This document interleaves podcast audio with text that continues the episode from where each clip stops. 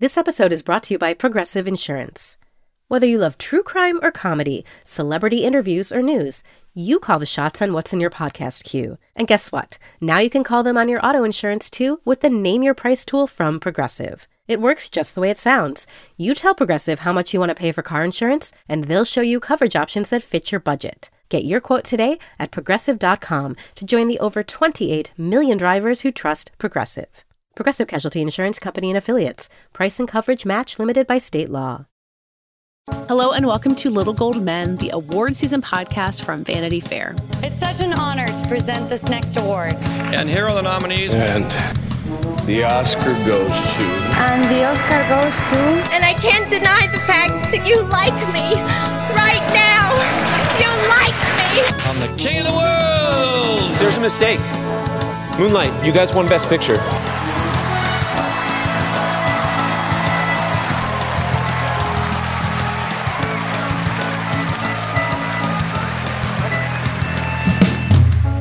I am Katie Rich. I'm here with Richard Lawson, Hello. with David Canfield, Hi. and Rebecca Ford. Hello. On today's episode, we'll be talking about the raft of news about the upcoming Oscar ceremony, including who the hosts will be and whether or not they will require vaccines to attend. We'll answer some of your lingering questions about last week's nominations, including the hopes for movies like Flee and The Mitchells versus the Machines. And at the end of the show, we will have a really exciting interview with Billie Eilish and Finneas, who are Oscar nominated for their song from No Time to Die. And they're interviewed by Sinead Burke, who is the founder of the organization Tilting the Lens and the host of the podcast As Me with Sinead. It's a really wonderful interview. So let's start with the big news of the week. We have Oscar hosts. Uh, they announced that Amy Schumer, Wanda Sykes, and Regina Hall will be hosting the Oscars together as a trio, um, following a bunch of rumors and then a report in Variety that broke a little bit early and maybe took some of the steam out of the Good Morning America announcement that was scheduled for Tuesday morning. Um, although, as I was saying, I like that they treated the announcement of the host as an event, even if the news broke early. Um, Rebecca, you were on the news for us on Monday um, as Variety first reported it. How do you feel about it? What? How does this rollout seem to you? I feel optimistic. um, Yay! I, I mean, I think it's an interesting trio. I'm a big fan of Regina Hall. I feel like every time I interview her, she's just so quick and smart and funny and charismatic that I think I'm really excited for. I feel, feel like she's been a little bit underestimated. And so I'm really excited to see her take the stage. Um, and then Wanda, I feel like, you know, I was watching this morning a piece of her guest hosting Jimmy Kimmel. And she's just so good and such a veteran that I think it's a really interesting group. I feel like Amy is the one that people are sort of most mixed about. I don't know how you guys feel, but I think they all bring sort of a different kind of uh, comedy to the stage. I feel like we were just talking about Regina Hall, maybe because of her Sundance movie. Richard was like, I, I remember talking yeah. about Support the Girls into a microphone relatively recently. And again, like you were saying, Rebecca, like thinking about how great she is and how underestimated she is. Yeah, she was in Master, and when the uh, which is an interesting horror movie uh, set in a college campus. Um, and when the announcement was made that she was going to be one of the three hosts, I said, "Oh, is there synergy here? Is Master a Searchlight thing? Is this you know Disney, ABC trying to really bring all their properties together because Amy Schumer's on a Hulu show that's coming up?" Mm-hmm. Um, and no, it's Master's Amazon. So um, the Regina Hall choice feels that much more inspired or sort of out of left field. Maybe there's another project she's involved in that I'm not aware of, but yeah, I mean, in terms of the Amy Schumer doubt, I certainly saw a lot of that on Twitter, usually from people who are, you know, not to be listened to for the right. most part. Um, but I hope, my hope for her presence, you know, because it's going to be that like one, like they go kind of successively, right? I don't think it's going to be the three of them on stage the whole time. Mm-hmm. Is that Amy opens the show with a kind of Gervais esque skewering of people in the room and of the industry because she's definitely capable of that. And then Wanda and Regina can do other things. Yeah. I think um, Regina, because Regina was the one that popped out as most surprising to me, uh, just because the other two were more seasoned comedians who have more experience, I think, hosting. Um, but Regina yeah. Hall was in Girls Trip, which I think Will Packer produced. Mm-hmm. Um, so they did have a connection there. And um, I totally agree with both of you, though, that she seems like a perfect kind of tone for the show. And I, I think having two comedians uh, and having her energy kind of mix it up a little bit will, will be really interesting. Like I, I'm really excited for all three of them, and I think for my enjoyment of the show, it's a really good group of, of, of hosts. But it does feel a little bit like I don't want to say underwhelming, but you know, there's so there was so much talk about you know what big star are they going to bring out to host and bring all the viewers back? And what's this group going to be? Because there was that, that meme going around when the, the 3x structure was first announced. And it, it, does feel slightly random and, and grab baggy. And i don't know that's necessarily a bad thing but i don't think that they should expect it to to move the the ratings needle at all yeah, I think the star thing is such a double edged sword, and that's why they've Yeah. been having such a hard time getting people to do it. And like by having the trio, I think is helpful. Like you can imagine all three of these people being like, I don't want to do this on my own. Like I don't want to bear the blame. But as a group, they can kind of spread it out a little bit. And I, um, you know, all the Oscar Wikipedia pages, whoever is updating them, God bless them, they're so detailed. And there's a page for all the previous hosts. And in the 70s, they really went deep on groups of people and just like wildly different groups of people. Like in 1973, it was Carol Burnett, Michael Caine, Charlton Heston, and Rock Hudson. Oh, wow. And then, then in 1974, it was John Huston, Burt Reynolds, David Niven, and Diana Ross. So. I, li- I mean, first of all, I need to find clips of this and see what it looked like. But just the idea of like a power group and kind of using the dynamics of the different people to bounce off of each other. Like even when we've had multiple people hosting, like uh, Steve Martin and Alec Baldwin, or notoriously James Franco and Anne Hathaway, there hasn't been like a dynamic among them. And even if these three are not on all on stage together, I think the the differences that they will bring to the stage could add a lot. I think though, Katie, you should mention that it was the '70s, so it was kind of an orgy sex party vibe up there with Yeah, the multiple yeah. Well, hosts. yeah. it wasn't I mean, there's no guaranteeing that they that these three won't bring that as well. right. Do you think there's any deliberate symmetry with the fact that Regina King opened the last ceremony and now Regina Hall is just a sort of honoring of the Reginas, the Reginae? It would be cool if Regina King came back for a like a cameo again this year to like hand it off to the next Regina. yeah, with another beautiful tracking shot. yeah, and then Regina Spektor hosts next year, and we Yeah, continue. exactly. And of course, the first hostless Oscars of this era, Regina King's win was what opened that show. So it is like because uh, Amy, yeah, Oh. Amy, Tina, and Maya gave her the first award of that night. So um, yeah, it's Regina's all the time, I guess. So I guess we should be expecting Regina Hall to open. Good, good memory.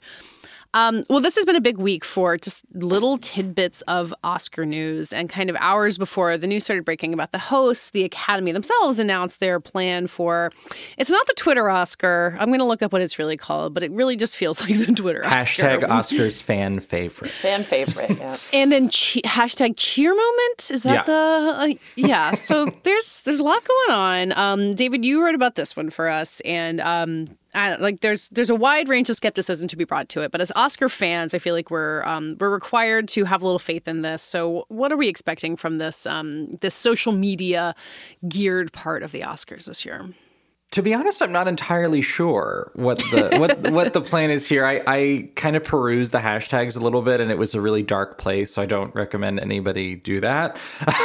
if you have like people you like in your feed tweeting them out, that's great. But I wouldn't like look to see what people are saying because there's ugh. how Um, much of it is furious spider-man fans there's Spider-Man Fury, and then there's satire Spider-Man Fury, and it just kind of all blends together in this fairly nightmarish yeah but like that is I think the point of this award is to get Spider-Man a moment at the Oscars and I from my early sampling it looks like that's going to happen one way or another. Yeah, I think that the the plan right now is for they have a way of voting on Twitter. They also have a form you can do on the Academy website that's pretty easy.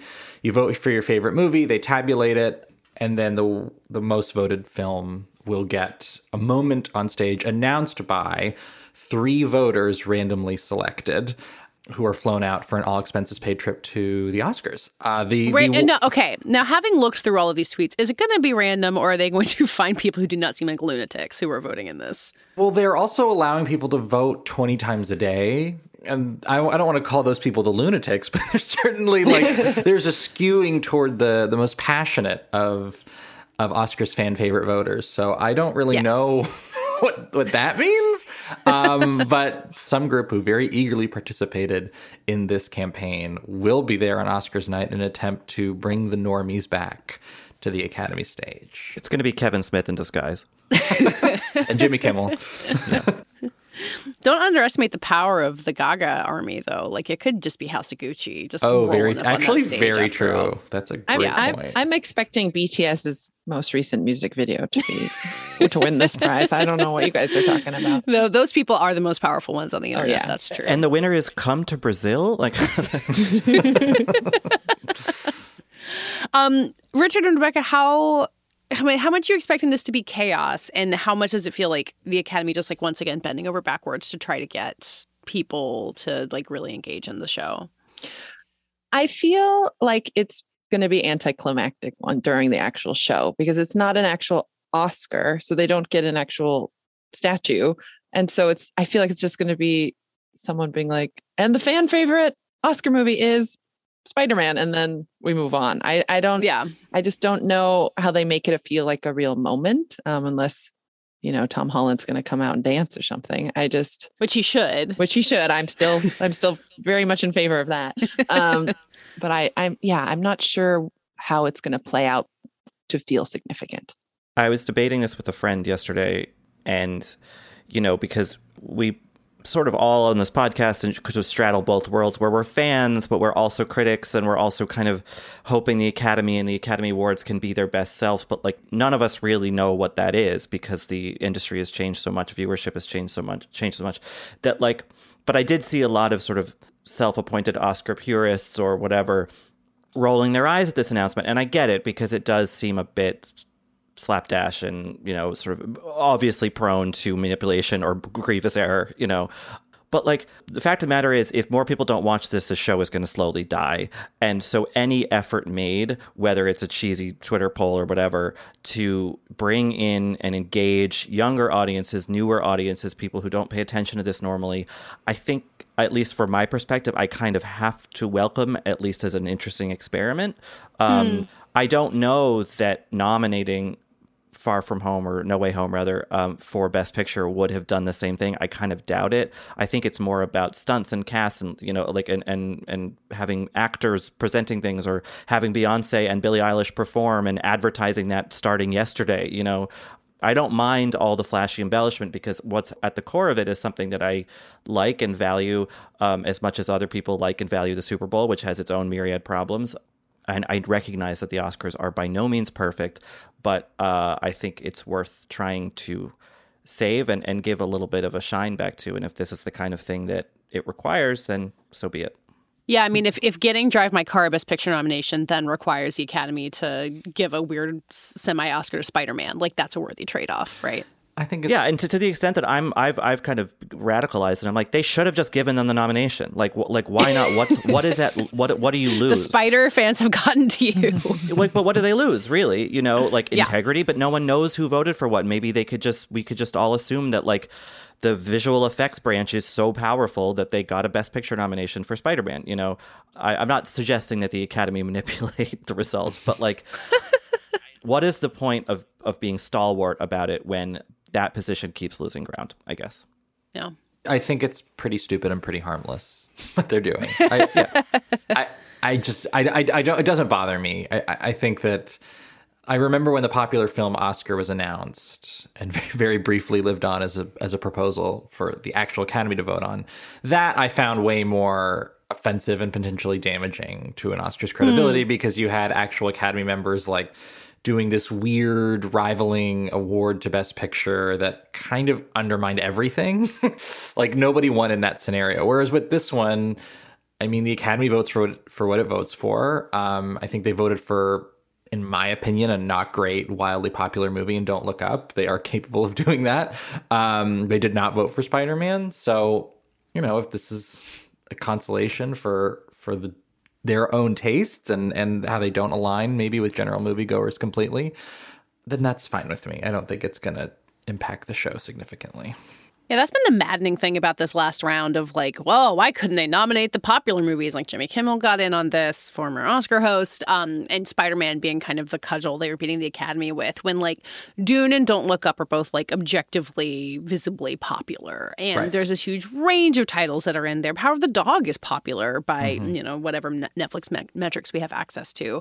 It gets better than last year when nobody was seeing anything. Um, and maybe the ratings will be better as a result. But it's the the like the questioning what the actual awards themselves are for is much more infuriating than like let's figure out how the show should look and get people to tune in. Right. It's the it's the adornment around it that I think they need to add, and maybe this is part of that. You know, and um, mm-hmm. I like I am I, I want every award televised, but like if you need to stretch that show into longer than four hours just to get that kind of Grammys esque, like you watch the performances, you watch the stunts, you don't you, like the awards are nice, you know, add ons, but like I don't know. I'm I'm sort of increasingly okay with rethinking the scope and focus of the show to some extent. Mm-hmm. Yeah, because it's not like the nominated movies don't have their moment. You know, they, they the speeches are still going to get televised. So then, if you give over more time to like a star-studded, we don't talk about Bruno, like you know, performance on stage, like that, that balance is still there. Mm-hmm. Mm-hmm. That's my personal hope, by the way. I just want Andrew Garfield and Tom Holland and God knows who else singing on stage. And if anything, the the choice of hosts, which was also was also you know unofficially announced uh, the same day as this, proves to me that the investment really is in making a funny, good show as well as they can, and that was that was yeah. reassuring to me. The choice of the host is like defiantly not pandery. what would pander? What would have felt pandering? Well, someone who someone who they know will bring in a more general audience. I don't know that any of these comedians mm. necessarily, or actors in, in Regina Hall's case, necessarily bring in that kind of broad general audience that's very far away from the Oscars that they're trying to lure in. I think that yeah. people who are excited for the Oscars are probably excited for this group of hosts. I am, um, but I don't know that they, that is going to translate to the very wide uh, viewership they're trying to capture. Um, so to me, it just seemed like a, an affirmation that they're going to try to do a fun show and whoever watches will enjoy it. But next year they yeah. should really have the Hype House host it. Um, well, let's go back to the the first Oscar ceremony controversy that we were all talking about before all this came up, and maybe that was all part of the plan. Um, but last week it broke in the Hollywood Reporter that they will not be requiring vaccines to attend the Oscars. They're requiring PCR tests, I believe, within some amount of time. Um, the rules around this are unclear, since as far as we all know, like Los Angeles County requires vaccines for indoor events, and I, I don't know if anyone has any clarity on how that's going to go. David, you and um, Rebecca and I were talking to some reps last week and got kind of just a series of astonishment that it was happening and expectation that would walk back. Is do we still think that they're going to have to go back on this or figure something out to make people feel comfortable going to the Oscars? I do think they're going to walk it back. I think this is going to be a, a popular Oscar um, switcheroo eventually because, um, you know, I was talking to several reps right after this was announced, and one of them was saying he was on the phone with a bunch of studio execs when this news broke, and they all were just like, You've got to be kidding me. Like, this is not happening. Like, just as you were saying, complete shock. And, um, you know, I think we're recovering from this last surge. And yes, LA is definitely opening up again, but it seems a far leap to, you know, sort of be fine with not requiring that one basic standard for such a mm-hmm. massive event.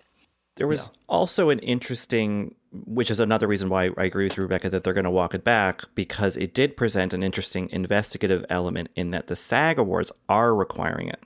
So yeah. you could look at who went to the SAGs and then who didn't go to the Oscars and be like, well, that person's not vaccinated. You mm-hmm. know, uh, or, or reverse for, for, the other way around. I mean, um, did didn't go to the SAGs, did go to the Oscars, and I don't think anyone, publicist or talent or anybody, wants the Oscars to be viewed as a way to find out who's not vaccinated. You know, yeah so I feel like they're going to have to cut their losses and then blame a lot of no shows on scheduling or whatever else. I mean, Rebecca and I are about to hit the trail for a solid month of really wall to wall events, and everyone's coming back out. And a lot of these events, if I believe all of them except for the Oscars, require proof of vaccination uh, in addition to testing. And to your point, Richard, that will make it even clearer who is not participating in these things, who suddenly shows up at the Oscars. Um, I just don't see how you would get around that if you were repping someone and you didn't want that out. It just feels, yeah. in addition to not being safe and and feeling like you're um, going toward moving toward the wrong side of this you know divide in Hollywood, which we know there is one. Uh, it's also just feels kind of dumb in terms of the way that people are going to be outed. Yeah.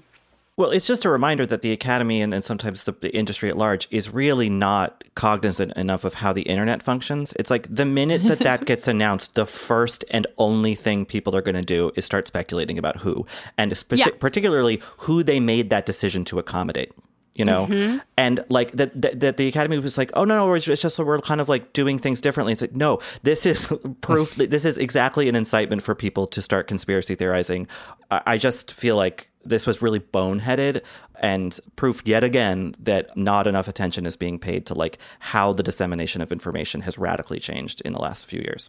I do think this news probably leaked before they were ready to tell anyone it though. It does sound like you know, this wasn't something they, the Academy announced. But I mean, to me, the whole frustration about this is that I don't have total faith that these other events are even going to not make exceptions for certain people. I mean, David and I went to Telluride and that was supposed to be an all vax yeah. event. And from what we've heard, there were there was talent there that wasn't vaccinated.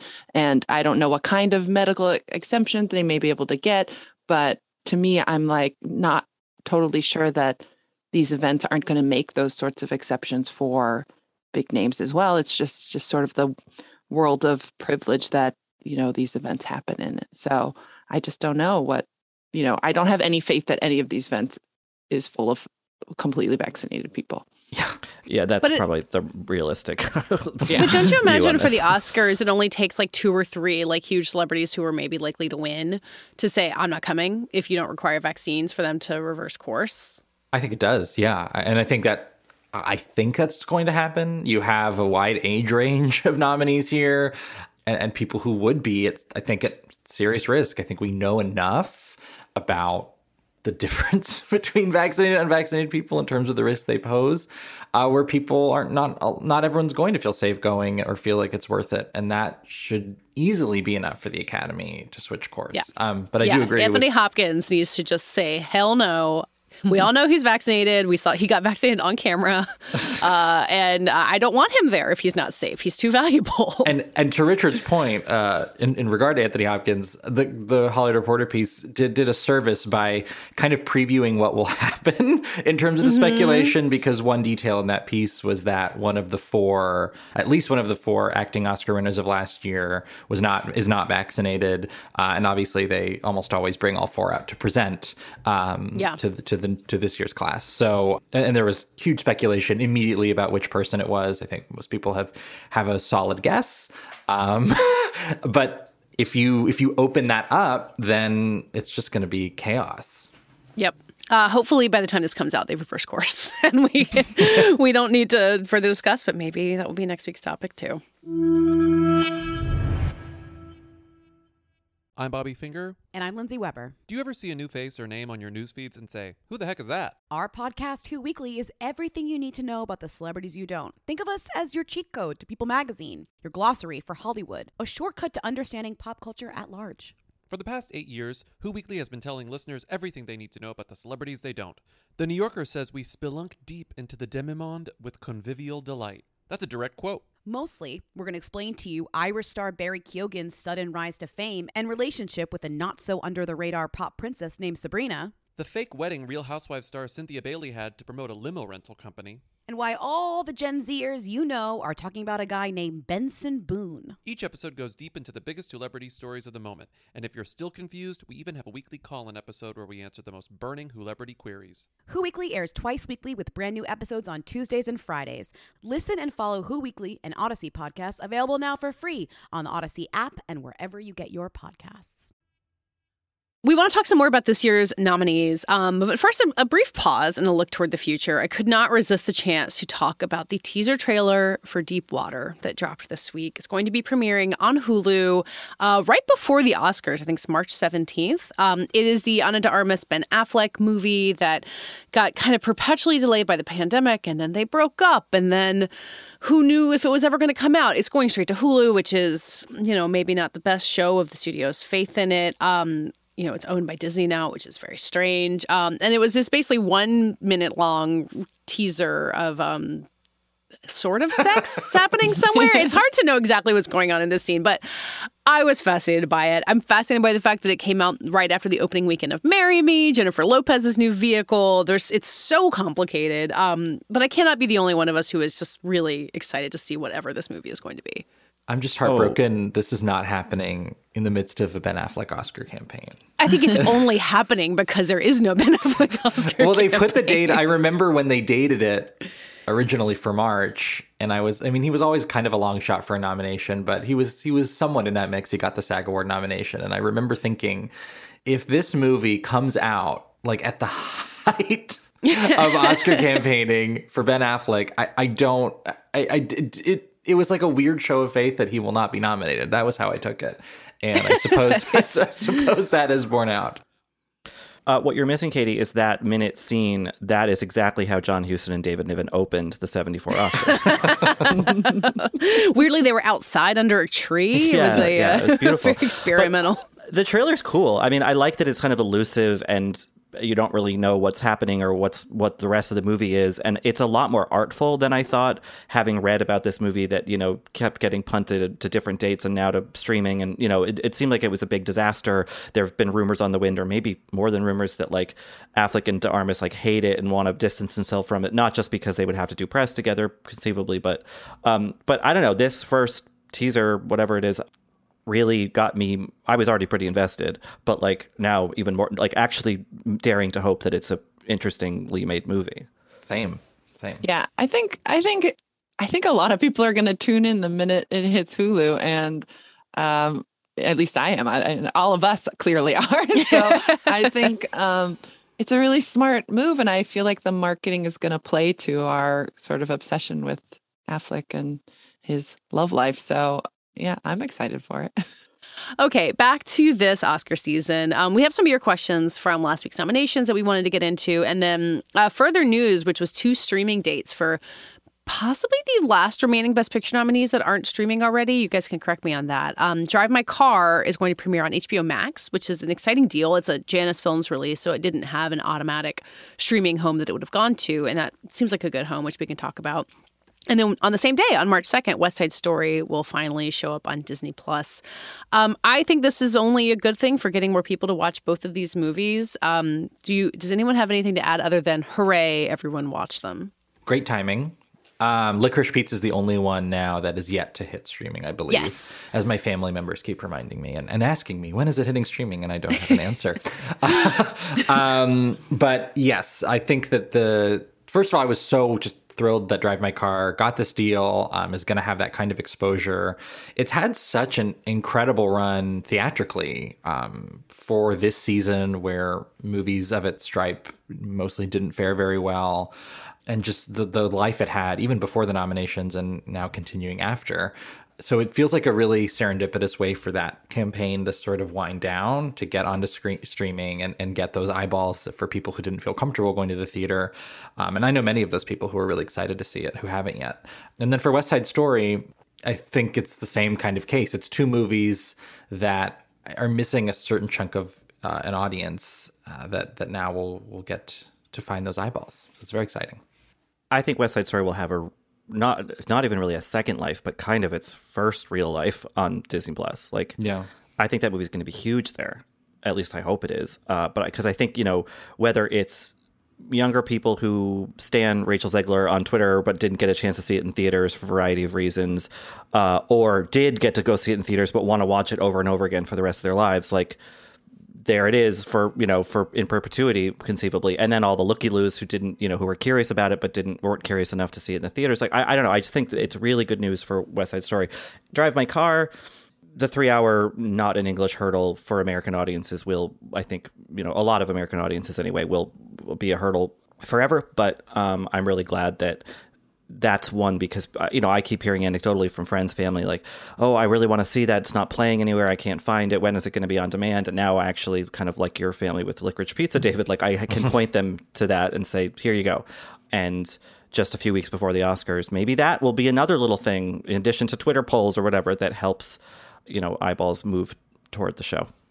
Yeah, I feel like I would bring up make myself feel old all the time, just thinking about myself as like a teenager, like being obsessed with the Oscars and having no access to like Il Postino. And if it had been like in my house weeks before the Oscars, I would have been so excited. So I hope that there are enough people out there who really want to sit down with three hours to drive my car and know that it's worth it for them. And um, I'm just so thrilled they've made it so accessible. I do really like the image of you, Katie, as what a teenager barely yeah. watching Il Postino. oh yeah, which I've still well, never seen. Maybe uh, maybe it's on HBO Max. and I should watch it right now. Yeah. Probably the service if it's on one. exactly. Um, okay, to dive into a few of your uh, remaining listener questions from the nominations, um, starting with kind of a downer one, and then maybe we'll get to some happier ones. Uh, we had Frank write in Is Flee going to lose three times? I don't see how it'll beat Summer of Soul, Encanto, or Drive My Car. That would be its nominations in the documentary category, the animated category, and the international feature category. I'm afraid that's probably right, but you know, as much as I would like Flee to win an award, I feel like its nominations were still the reward for it. Um, any of you guys think maybe it stands a chance somewhere? Man, that is a bummer. yeah. um, I think I feel like documentary is maybe the best chance for it. Uh, but I think you're right. There are clear front runners, or I think this um, listener is right that there are clear front runners in each group. I mean, it's already made history by being nominated in all these, all three categories, and obviously it has been really, really um, warmly received by voters and and viewers in general. So I feel like it's already won in some sense, but I I would love for it to somehow surprise and win in one of those categories. We got to get it. Hashtag cheer moment. Okay, if, right, that's know, it. That's, that's, how we do it. I, I, don't want to spoil, but I think we all know what moment that is. But yeah. um, it's like really the only point in the movie where you can cheer. They find that cute cat outside their house early oh, on. I cheered for that cat. That's true. Okay, fair. maybe there too. Um, tweet it, Katie. Tweet it. tweet I think it could beat Summer of Soul. Me too. Um, I, I think that um, just anecdotally talking to people, not necessarily who are Academy voters, but people in the industry who appreciate w- what Questlove did with that film, and it's you know for a lot of people, it's the first time they're hearing about this concert, and um, the, the archival footage is incredible. But I think a lot of the people I've spoken to have been like, but it's kind of just a concert film with some talking head interviews, and and that they don't necessarily see more elevated artistry beyond that. I mean, it's certainly a huge undertaking, but and it's a really compelling movie, but I think maybe Flee with all of its added components, animation, this really arresting first person account, like the, the the timeliness of the, you know, Afghan refugee crisis then and now, I think the Flee has a shot there. Have we all forgotten my octopus teacher? I mean, this yeah, category does not go as we expect. And I think to the argument that Flee can win here. Uh, my octopus teacher in part one just because it, it pulled on heartstrings more, and I think people responded to it in a more gut way, even though it was not the most formally interesting documentary of that group. And I think Flee does have that advantage over Summer of Soul that it's much more of an emotional experience. It's more affecting uh, in a lot of ways and I, I, totally agree with Richard. I think that's where it can win, and I honestly think it has a really strong chance there. Even if Summer of Soul is the default frontrunner, Flee also hit, um, you know, iTunes and all those on-demand platforms not too long ago, so it could peak with a certain audience as well at just the right time. So both would be great worthy winners. So, Absolutely, yeah, that's yeah. the good thing. But it's not beating Encanto or Drive My Car. Let's go to another movie that a listener is rooting for. Uh, Louisa writes in, would love to hear your thoughts on the animated feature. Speaking of Flee, um, with two Disney and one Pixar title, does Mitchell's versus the Machine stand any chance? I would say yeah. I don't. I think Encanto is probably a strong contender for first place, but I think that there's a lot of other strong nominees in there, Flee included.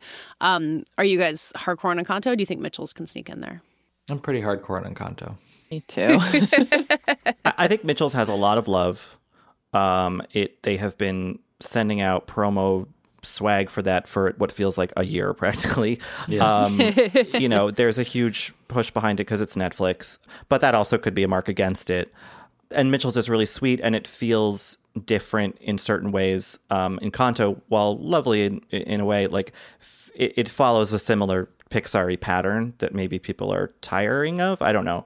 I think the the one thing that Mitchell's doesn't have is a number one song in America situation, which Encanto does, sure. and also the Lin Manuel Miranda factor, which uh, is you know popping up in other places in the Oscars, and uh, he's definitely an industry favorite. So um, slight edge to Encanto, but Mitchell's would probably be number two, would be my guess. Yeah.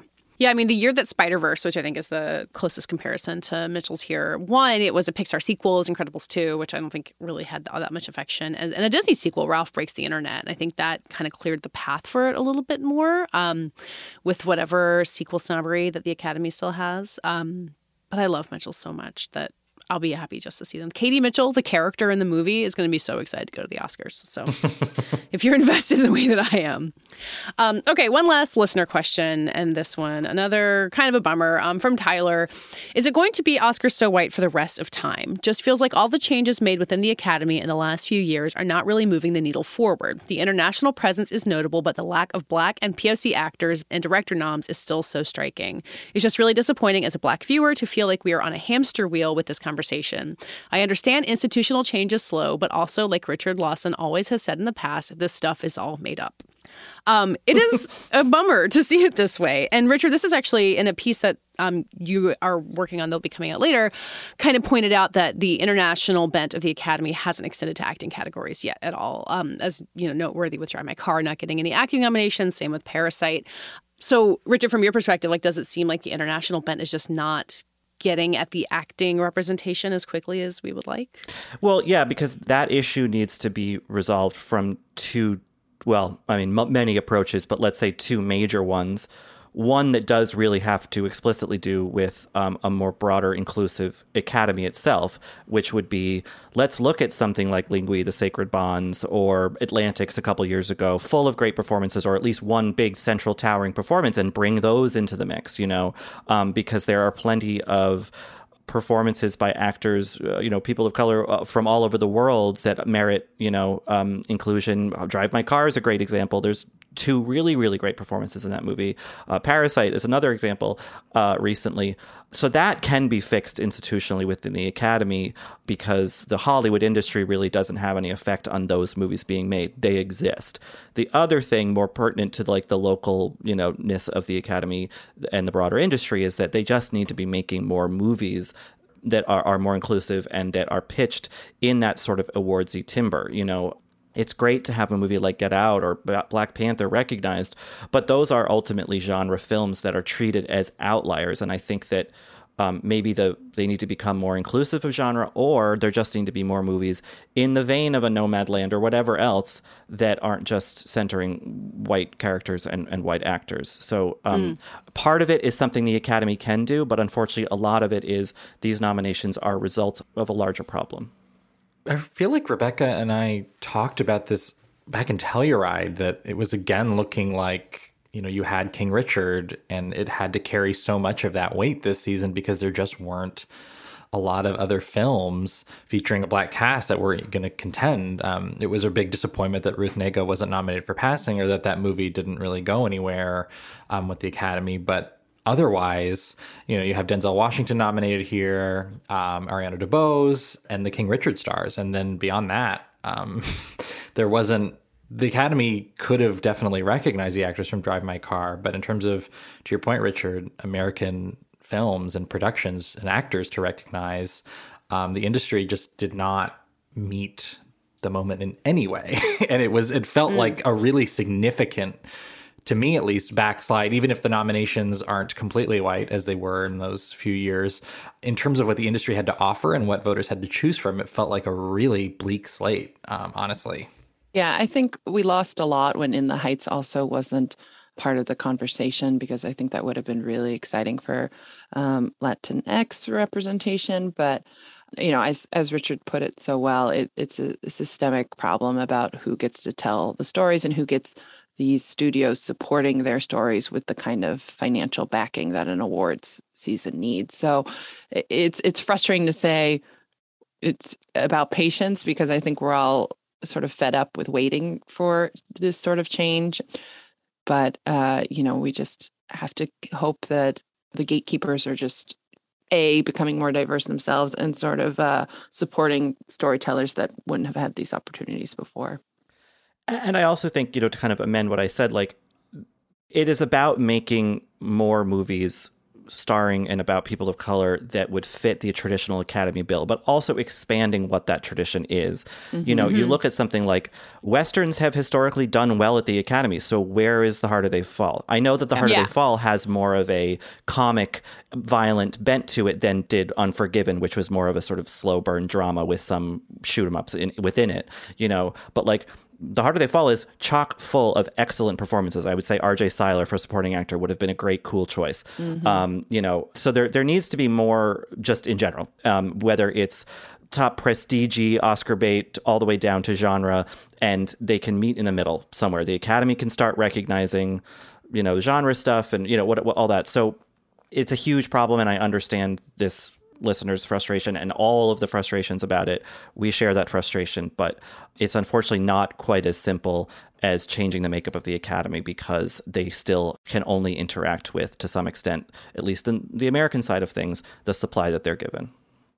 It makes me think too, bring it all the way back to the beginning, like the powerful lead performance in an indie movie that can be driven. Uh, Regina Hall and support the girls. Like mm-hmm. that's the kind yeah. of movie that like uh, like many white actresses have ridden to Oscar success and has happened far less often for for actresses of color. And I would hope that if it's a hit on Amazon, that Regina Hall in Master could be in awards conversations next year because she is great throughout. Has one really towering scene that uh, would play as a you know the sort of nominee clip uh, and play very well you know and and I know that, that it's a small streaming horror film that's premiering in March, but uh, you know, so a year before the the next year's Oscars. But for the time being, until this stuff is literally put in a you know older stuffier Academy members' laps, like go seek out other things that are already there, and um, there's plenty in that number certainly.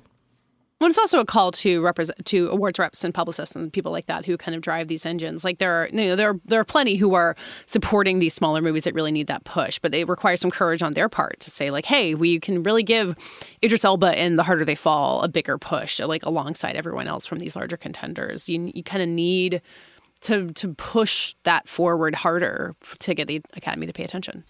Mm-hmm. And one last thing before we share uh, the interview with Billie Eilish and Finneas. Um, speaking of Idris Elba, the Hollywood issue is out now. Um, as you listen to this, you can see uh, all of the different covers featuring a huge range of big stars from the year, including a lot of Oscar nominees. We're very proud of that because you know you have to book these covers well in advance of the Oscar nominations, and a lot of people uh, on the cover did get nominated, including Penelope Cruz, Andrew Garfield, Kristen Stewart.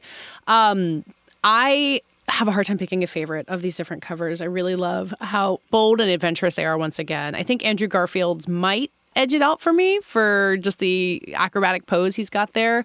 What do you guys think? What how what's your favorite from these Hollywood issue covers? I think Rebecca and I are going to be biased because we each wrote. well, fine. Just log roll for your cover. okay, my, my, favorite is the Benedict Cumberbatch cover, which I did have the pleasure of writing. Um, but it's swan. It's got swans and wet shirts and everything you could ever want. um, and I I wrote the Idris Elba cover, which I love uh, because he's sitting in a car swimming pool, I guess, um, and looks fabulous. But I am I am personally obsessed with the Nicole Kidman cover. I mean, I want to just blow it up and stare at her perfection uh, every day as I you know wake up and I'm brushing my teeth or something. She looks phenomenal. Yeah. I think it's fascinating because uh, I didn't know this. I, I, thought I knew a lot about Kristen Stewart, but she owns the highest diving board in Los Angeles. It towers over the downtown uh, skyline. Yes, on top of the Academy Museum, right? yeah, th- yeah. You can and you, you, can dive off it. It'll be your last visit to the Academy Museum. But um, yeah, and I think also the MJ Rodriguez cover with the tiger is so cool, and it's just a really nice mix of imagery and talent from TV and film and smaller films and bigger films, and it's fun. It's different because it's not a combined cover. It's several different covers, but I think I like that difference. It's interesting. Yeah, and shout out also. Um, maybe I just have a fondness for pink suits, but Simu Liu, uh, I like Andrew Garfield mm-hmm. wearing a pink suit and it, j- leaping over a um, a crossing sign uh, with the Hollywood sign in the background. It's really wonderful. He's he's a marvel to look at. Pun intended. Uh, God, it really wasn't. it really wasn't. um, so the Hollywood issue is on stands now. The articles will be rolling out over time, including some of them online already, like the Lord of the Rings um, preview from Amazon. So um, check it out. It's our favorite time of year.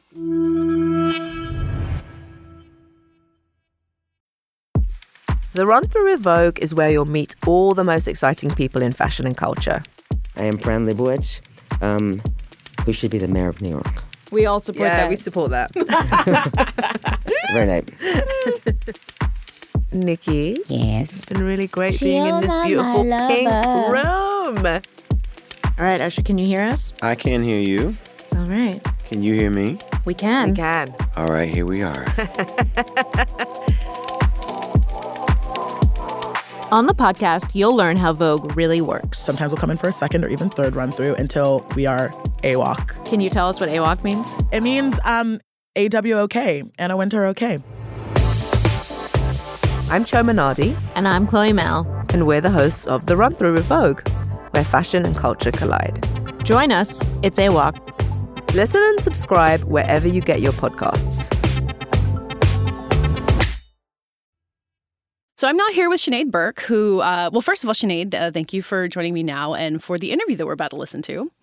This is such a treat, Katie. Thank you for having me involved in this process and to get to talk to you and Billie and everybody else and Finneas too.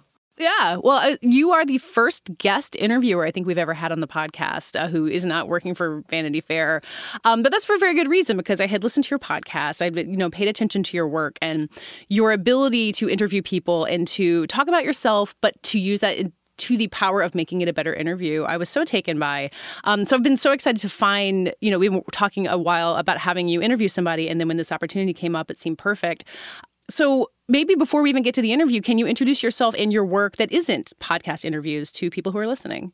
Sure. My name is Sinead, and I am an educator, a writer, an activist, and I lead a consultancy company called Tilting the Lens, which is all about rethinking accessibility through design, which is probably why I had so much fun in this conversation because so much of my work and my interests are rooted in design, be that fashion and architecture and kind of music, and getting to talk to Billie and Finneas about their connections to those things through their own lived experiences and multiple identities was just such a treat for me to be part of. So I hope it's the same for people to listen to or read the transcript about. Yeah, and you had met Billie previously at a fashion event, so you kind of already had a connection built there on being interested in fashion. And I think both of you approach fashion in a way of expression and accessibility. Then it's different from how many people would think of the fashion industry.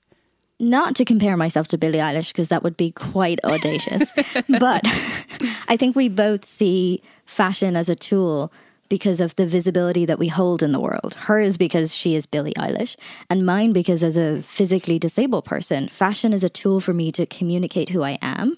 But fashion hasn't always been inclusive or welcoming to disabled people and to people like me. And I think Billie in this conversation, and Finneas in some ways too, talks about his own experiences of clothes and fashion in that way. I think we were able to connect on that level despite our lives being very, very different. Yeah.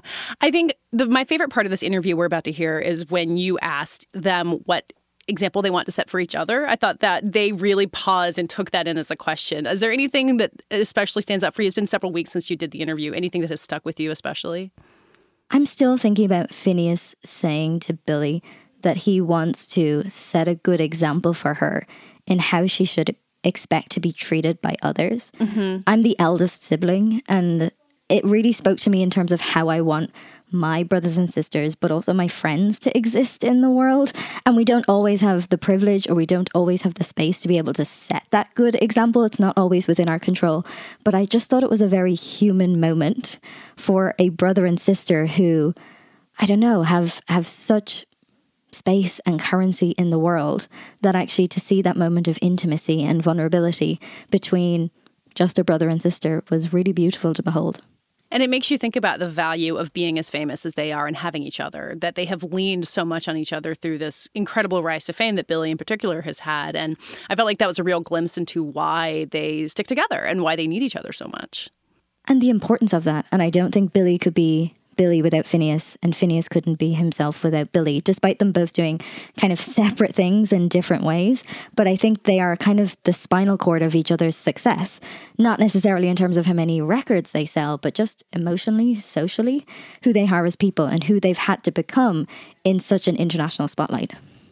Well, you spoke to them because they're nominated for the song from No Time to Die. Um, what are you hoping to see them wear to the Oscars? Oh, something unpredictable. I think. You know, Finneas talked about being quite predictable in his day to day choices and something that he doesn't give much consideration to, but did very kindly credit his stylist. So I'm interested mm. to see what that partnership brings. And I think what we've seen from Billie in the past two years is a real evolution as she has kind of matured and aged herself. And I think for them, as a gift, I just want them to be comfortable. That mm-hmm. moment must be so terrifying. Oh and fashion can be armor, but it can also be deeply uncomfortable. And I think for me, I always feel my best when I'm wearing something that fits, where I'm wearing something that I feel great and kind of gives me more confidence than I have. So, yeah, comfort.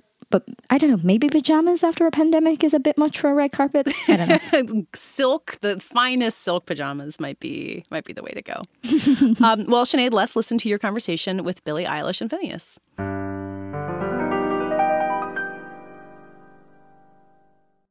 For accessibility reasons, I kind of wanted to kick off this conversation with a visual description. So, for the audience to be mm. aware of what that visual description is.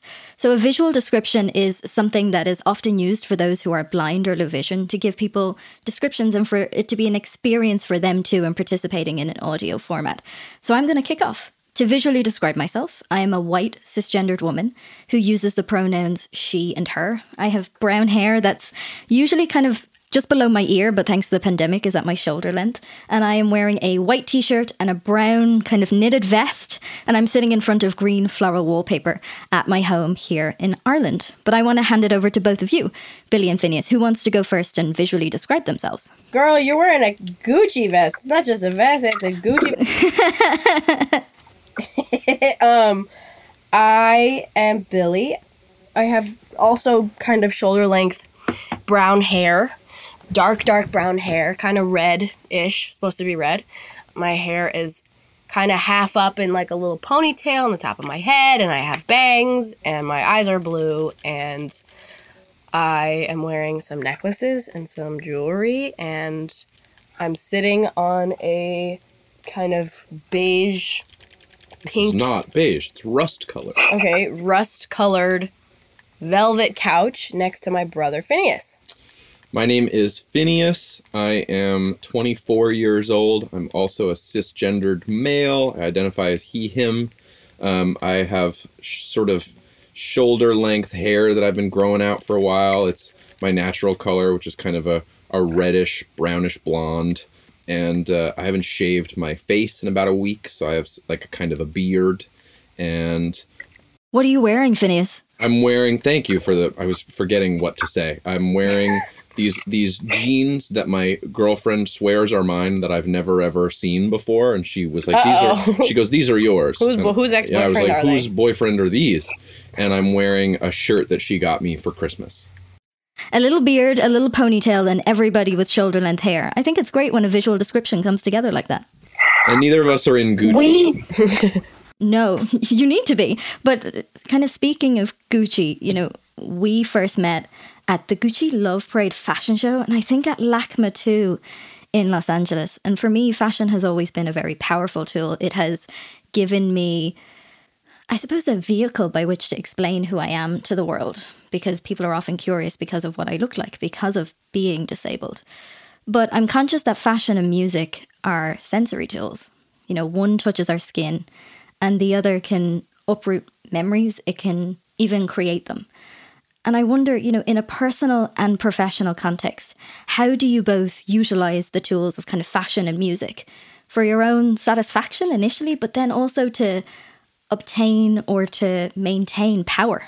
Well, for me, fashion has really, since I can really remember, been my kind of expressing tool and how I convey my feelings and and how I feel about myself and my mood and all of the above. And it's really like a, a security blanket for me and always has been since literally I can't even remember when it wasn't. And I have this like feeling that I've had for for many years is kind of this thing about myself where looking back at myself in the past, no matter how weird I thought I dressed or looked or, you know, did this or that, as long as I was being genuine and that's really what I was was wanting to wear at the time, like I'm always going to look at that and be proud of myself for doing that, you know? You know, I would say that when I was like 15 and 16 when I knew that what I was wearing was exactly how I wanted to present myself and be seen and identify as. And no matter how crazy it looks to me now, I will always respect that girl, you know, and and respect that feeling of of power and this is what I'm presenting myself as and that's it. Period, you know? So so uh yeah, fashion is is really is really a communication tool for me and always depicts how I feel and what I how I look and, and move and how I and how I talk and it just it really just it makes me different and if I feel uncomfortable in something that I'm wearing I feel it just don't feel like myself and I feel like a fraud and I feel angry and I feel overstimulated and you know it's it's interesting it's interesting how how fashion has always made me or broke me, you know? And that idea that your aesthetic can evolve, you know, I think we've all had questionable outfits as teenagers. And as you said, that was an accurate reflection of who we were, what we were feeling in that moment.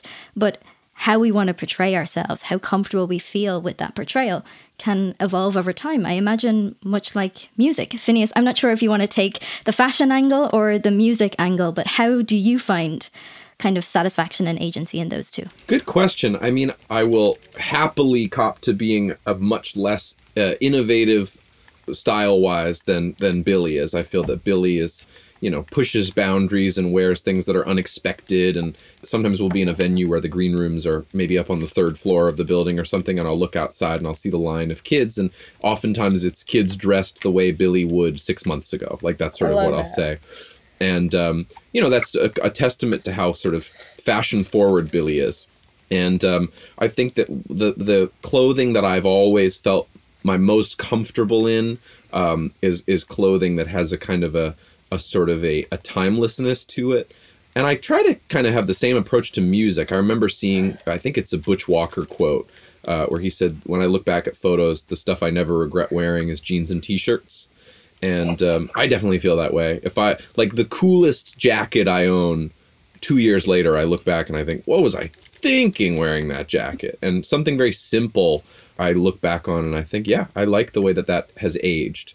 Um, and so I, I find that that approach helps keep me feeling really happy with what I wear.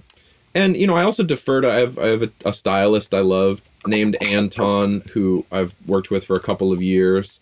And I think he has great taste, and I trust him a lot, and I show him pictures of what I like, and you know, so to me, it's sort of a collaborative effort, and I would say more than anything, you know, I I identify as a, as a, a musician, and that's just really core to my self concept, and you know, I I feel like my identity is so interwoven with you know writing songs and playing instruments and and it's just the thing i love to do and I, I sit at home and play piano all day, regardless of you know what's going on, you know, with my schedule. There's sort of no uh, there, there's no facade there. It's just what I love to yeah. do.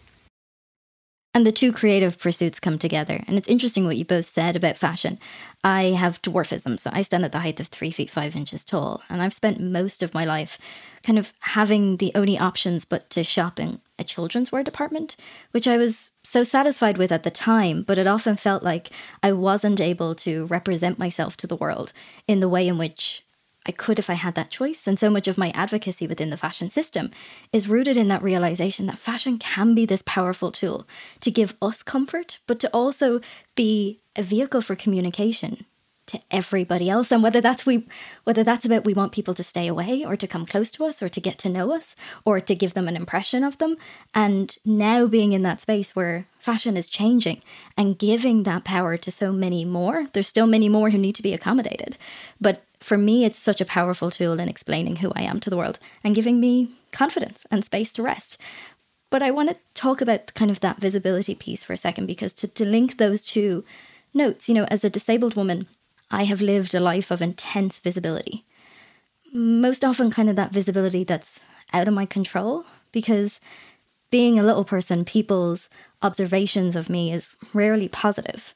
And I think at times as an adult, I've struggled to have agency over that visibility. But like what we were saying, through fashion and therapy and family and friends, I've kind of grown more comfortable with that visibility and being a kind of public person who isn't really a public person and kind of more at ease with other people's interest or curiosity. But I'm conscious that you too are very visible people. How do you find agency in your visibility?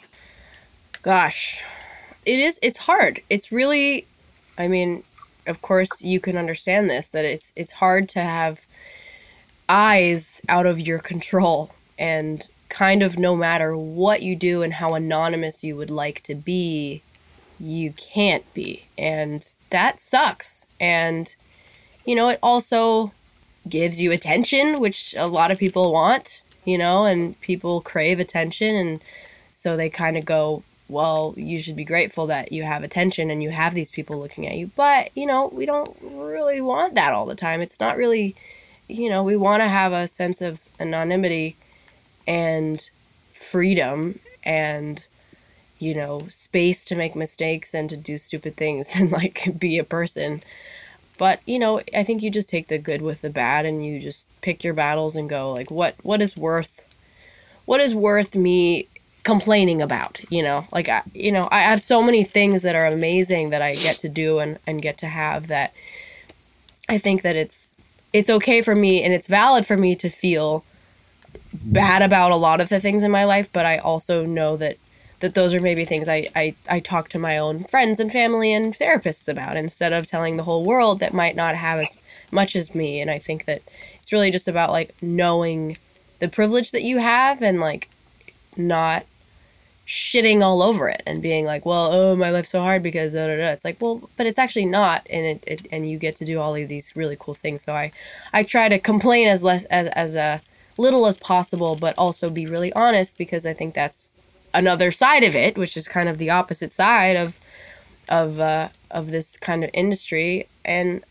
I, you know, growing up as a fan and seeing celebrities and people in the public eye talk, I just always felt like everyone was bullshitting and I felt like people weren't telling the truth. And now that I'm in the industry, I know that people aren't telling the truth almost 95% of the time. And so since I've started, I kind of made it a, a, a rule in my own mind of, of kind of trying to be honest as much as I can. And the more eyes that are on me, the less honest I could actually be, which is really interesting to be learning it's actually really weird because I did grow up as a, a real like fan, like the way that my fans are fans, and I would, Billie grew up as a super fan. Like, I would actually argue. Yeah, and I, I so I know how they think, and I know that I constantly would be like, why can't my favorite artist just do this? And like, why can't they just do this? And it would be so cool if they could just do this. And it's so funny because I see my fans say things just like that, and it's interesting to now know why those artists artists couldn't do those things because it's just unattainable. It's just not it's not realistic and there's so many there's so many scary parts of fame and like scary non privacy problems that that require a lot more uh not lying but just not not like being fully open and honest which is is sad because i i always hoped that i would be able to be fully 100% honest and say everything I was thinking all the time, and you just can't because it's it's just there's too many people with different with different ideas and different brain things going on. Yeah.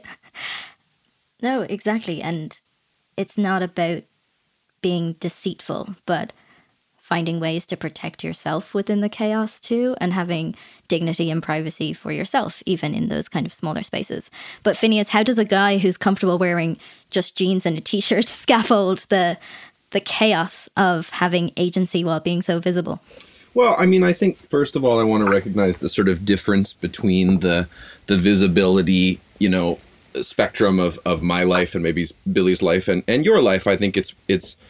I wouldn't want to not recognize that at the end of the day, we we made decisions that led to our visibility, and and yours was very much out of your control, and so I think that just sort of stacks the, uh, you know, the ease of of navigating life factor in our favor. I feel that we yeah, no, I'm not, was not trying easier. to compare my life to yours Um, at all. No. I would say that But also, I chose to be on the cover of Vogue too, so I have a hand in some of this chaos. well, that's totally fair. Um, you know, I think that what I am sort of always aware of is that, and I, I would assume that you on the cover of Vogue, you know, when someone comes up to you with recognition, right?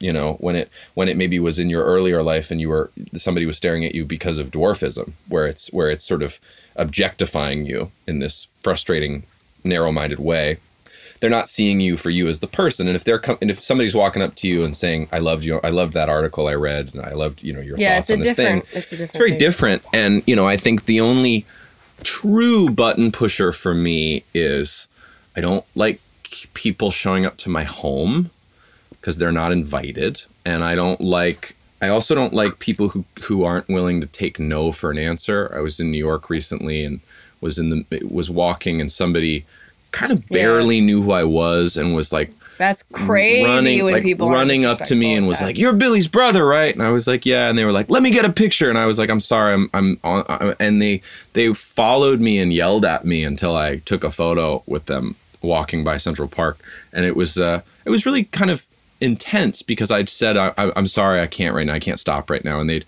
they'd sort of yelled at me until I agreed almost which felt almost every time I I have and I almost never say no because of this and also because I want to take pictures of people because I want to make them happy. Yeah. But any every single time I've said, "Hey, maybe not right now," which is again n- almost never. But when I have done it, all I've gotten is guilt tripping and Yeah. very very rude comments and just disrespect and yelling at me and it's actually crazy. there are there are plenty of fans who are very understanding about it, and I think that you know you go, I, I'm really sorry. I, you know, I'm, I'm oftentimes I'm late for something. I'm getting out of my car. I'm running to a meeting. I'm late, and somebody asks for a photo, and I say, I'm so sorry, I can't. I'm, I'm running late, and they're they're sometimes very understanding. But yeah, the the instances of you know, to me the the, it's not disrespectful to ask somebody for a photo. I don't think. I think you know, even if you're in the middle of a meal, it's just making a request, and and if you say no, thank you, you know, that's your that's you having agency over your situation. It's the it's the not being listened to beyond that, right? Of like, Yeah. you know, I've heard you say no. I'm not. I'm not willing to take that as an answer. Come on, please. Well, it's a cognitive dissonance piece, almost what you were speaking to earlier, Billie. You know, this notion of being a super fan growing up and the super fan not necessarily having an empathy or an understanding for the why of something not happening, for example. And, you know, I can share a little bit of an experience that I had kind of just a couple of years ago where I was walking down the street and two 16 year old boys walked past me. I thought nothing of it until 30 seconds later, one of them leapfrogged over me from behind jumped from the ground over my head, all the while his friend recorded the entire instance on his phone for, you know, virality on the internet. Now, my response, because my background is as a elementary school teacher, was to go and try to go into that school and to speak to those boys and to speak to those students broadly and to educate them about the need for empathy and vulnerability and understanding different people's scenarios and positions. But I think that goal of educating people to be more empathetic about an individual's experiences, whether that is ordering at a restaurant or whether that's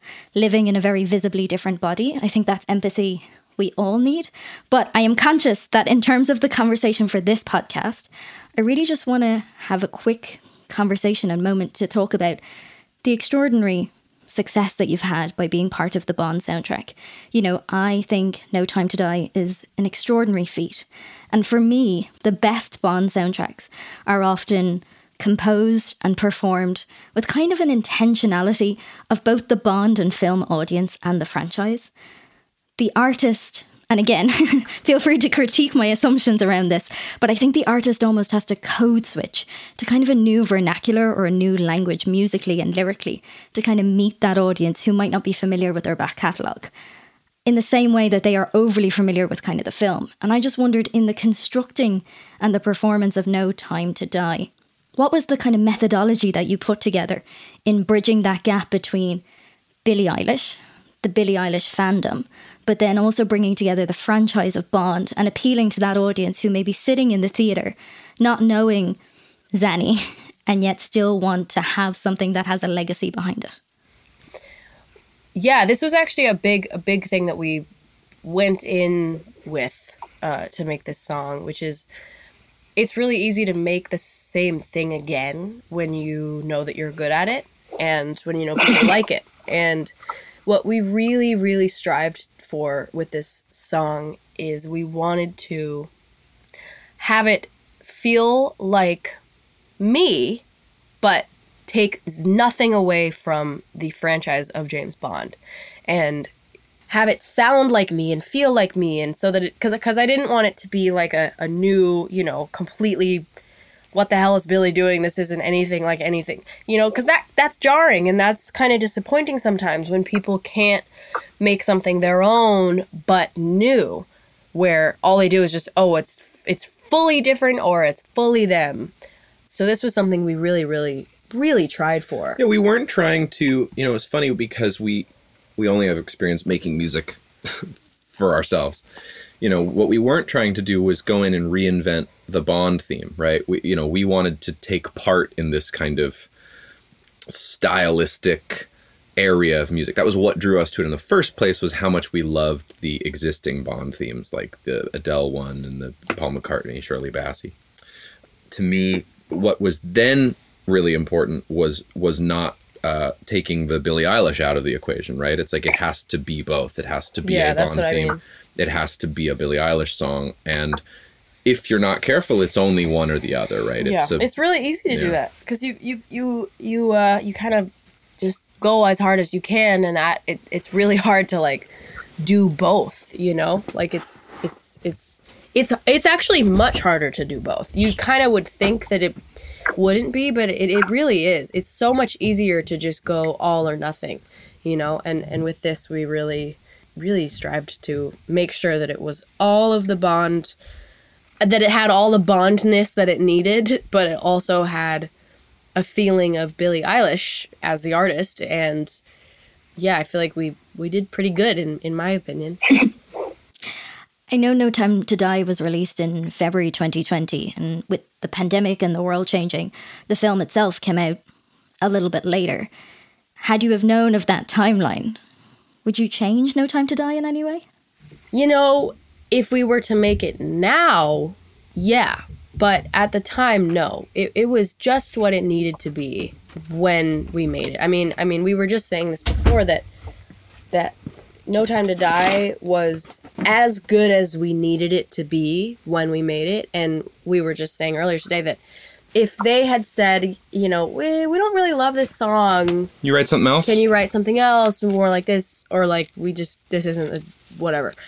We would have been like um no we can't do that. Because because we wrote the exact song that we wanted to write. And um going into it it was really scary and we were like i don't know what we're gonna do and i don't want it to be bad and blah blah blah blah blah Be a little bit like if you were if you went on a date with somebody and they said, "I love the way you look, but would you try out a totally different personality?" yeah it's like no like that- we, this is who I this is the one we made. Sorry. yeah. And so, you know, if I was if if I knew that there would be this long in between making the song and it coming out, no, nothing would have changed at the time. I think that the only problem is that because I've aged from 17 from recording the song at 17 years old to now I'm 20 years old. That's a Yes, happy belated birthday. Thank you. That's a, it's a it's a really really big difference in personality in in the way that you are. You know, I'm a, a very different and changed person now and I think the only thing that bothers me is how different my voice is and how I feel like I could have sung it better now than I did then, but at the same time it's very sweet and cute that it was in that exact time frame and you know, I get to hear that version of myself, you know. So that's fine to me. Yeah, and you have to recognize oh, also that at the time that we made it. I'm sorry to cut you off, but I was going to say that at the time that we made it, it was the best she could do. You know what I That's mean? what I was like saying before. you're like, hey, this is how this is as you know. I recorded the take I wanted to record, and and you get older and you get you know more practiced, and you think, oh, I wish I could have another crack at it, but I love the way it's only your brother who could say, yeah, it was the best she could do at the time. And I'm not sure I would take that criticism from anybody else. I still think it sounds perfect. It's just that I know when you're the one singing it, you you always think you could do better. Yeah. Yeah. Always. And I'm trying to get into this mentality of it doesn't have to be perfect, it just has to be done. And your done is always better than you think it is. I want to end with one last question, and for both of you to answer it. What is the impact that you wish to have on each other and on the world? Did you say on each other? I love that question. That's never. She asked very good questions. Yeah, these have been great. We, we do a lot of interviews. We do a lot. Of, we were literally dreading today because it's all interviews about Bond, right? And everybody asks the same goddamn questions, and you're not. And, and, I love and that. And you also drew the unlucky card. You're the last interview of our day, and so you know our our answers by the time if you'd asked all the same questions that the three other interviews had asked, like we'd be giving our worst answers of the day. Yeah. But you've asked completely different new questions, so props to you. But how do we want what effect? I think that it's that our our age difference and our difference that we're all, a boy and a girl and different and, and just experience different types of of life and he has male privilege and we both have white privilege and we you know there's we we both share similarities in ourselves and also very very different things and i think that if anything i just really want to have the impact on Finneas that of ju- more just like awareness of other people's life situations and and struggles and and privileges. And yeah i think that like just never i feel like we both really really hold each other accountable for things. I think that that's really good. We don't like let each other say stupid shit or No. crazy shit you know? We, we really really We say it, but then we call each other out. yeah which i think is really good. And i think we we just we both see each other's differences and i think that we see each other's struggles and like it makes us m- learn more about the world. I don't know. I want i want everything for Finneas so i love i love my brother. But uh for the world gosh. Yeah i, I really just want people to be open-minded really. I, I i'm i'm really so frequently fed up in how simple minded everyone is, you know? And and it's lit- lit- literally just like whatever is a trendy thing to think, everybody thinks that. And they think that's the only thing and then there's a new thing to think. And then that's what everybody It's just like weird to me. Like I don't know why people can't just be open to things and differences and I wish people would would be less hateful in the world. I think there's a fear about what we don't know, but I actually think acknowledging that we don't know what we don't know is incredibly powerful and beautiful because it opens us up to a whole universe that we've never discovered before. And that's based on those struggles, privileges, lived experiences that different people have. And it shouldn't scare us that people are different to us. It should encourage us and excite us. Yeah. Very true. Absolutely. Finneas, what about you? What's the impact you want to have on Billie, no pressure, and on the world?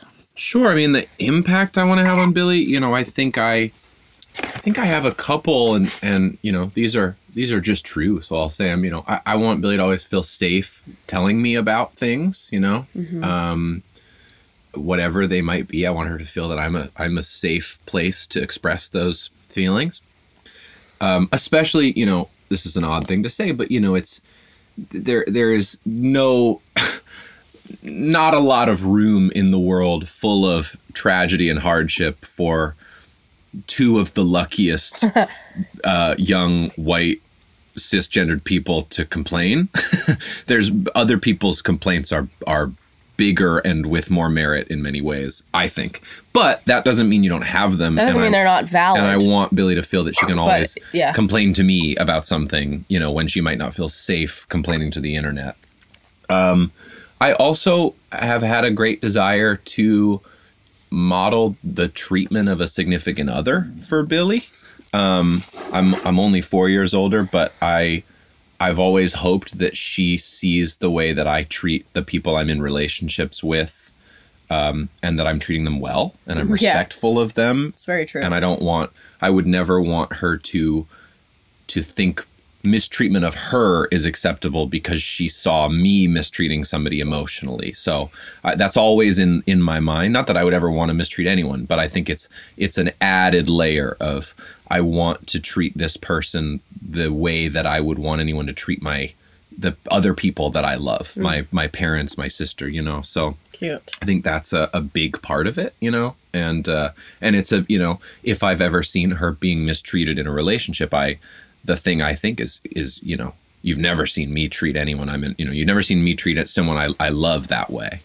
Um, and then to the world, you know, I think, uh, I think just, just using the privileges that we have, you know, for the greater good, I guess. I know that sounds sort of bold and maybe a little bit ambiguous, but, you know, we have, um, platforms that we can use to talk about issues. We have, you know, the financial means to support um, causes and, and people who are, you know, just plainly smarter than we are and, and will be able to uh, achieve more with the money that we give them than we would be able to achieve with that money.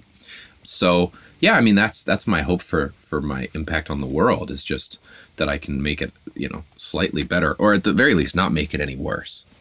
Billie and Finneas, it has been such a treat to speak with you this evening, my time, this afternoon, your time. If I think about the impact that these past 30 minutes have had on me, I'm so moved, genuinely, by the friendship that you have among siblings. I'm the eldest of five. I have three sisters and one brother. We're very close in age. And I think the impact that you've had on me is that I want to be that safe space for them. And I also want to be that place where they can kind of find joy and spontaneity too. And I'm incredibly grateful for your honesty and vulnerability in this conversation and wish you the very best of luck as No Time to Die moves through award season. You would be incredibly deserving of any sort of accolade that may come your way. Thank you so much for your time. What is the name of your mom, if you don't mind me asking? Her name is Kath, K A T H. Well, happy birthday, birthday, to Kath. and thank you for Thank you for, so much. Uh, for I'll being sure to willing share it with to uh, to to spare you know time out of your your your mom's day. I always feel very guilty doing. We've we've played shows on our mom's birthday and had long flights, and I always feel kind of terrible. So thank you for for being willing to take time out of your day or your mom's birthday to No. sit with us. Well, we'll see you in Dublin. Can't wait. See ya. That does it for this week's show. We'll be back next week. Uh, you can read so much award season coverage and everything else at vanityfair.com. You can follow us on Twitter at Little Gold Men and on our own. I am at Katie Rich and Richard At cheer moment. and David Uh, David Canfield, 97. and Rebecca. Rebecca M. Ford. You can also sign up to text with us at joinsubtext.com slash little gold men or text 917-746-3771. We got someone texting about listening to Richard talking about cats, you know, two years ago, however, pre-pandemic. And just the, the fact that these things are still rattling around in your head brings, brings us all great joy. So please keep it coming. This week's episode was edited and produced by Brett Fuchs, and this week's award for the best preview of David Canfield's upcoming birthday party goes to Rebecca Ford. Tom Holland's going to come out and dance.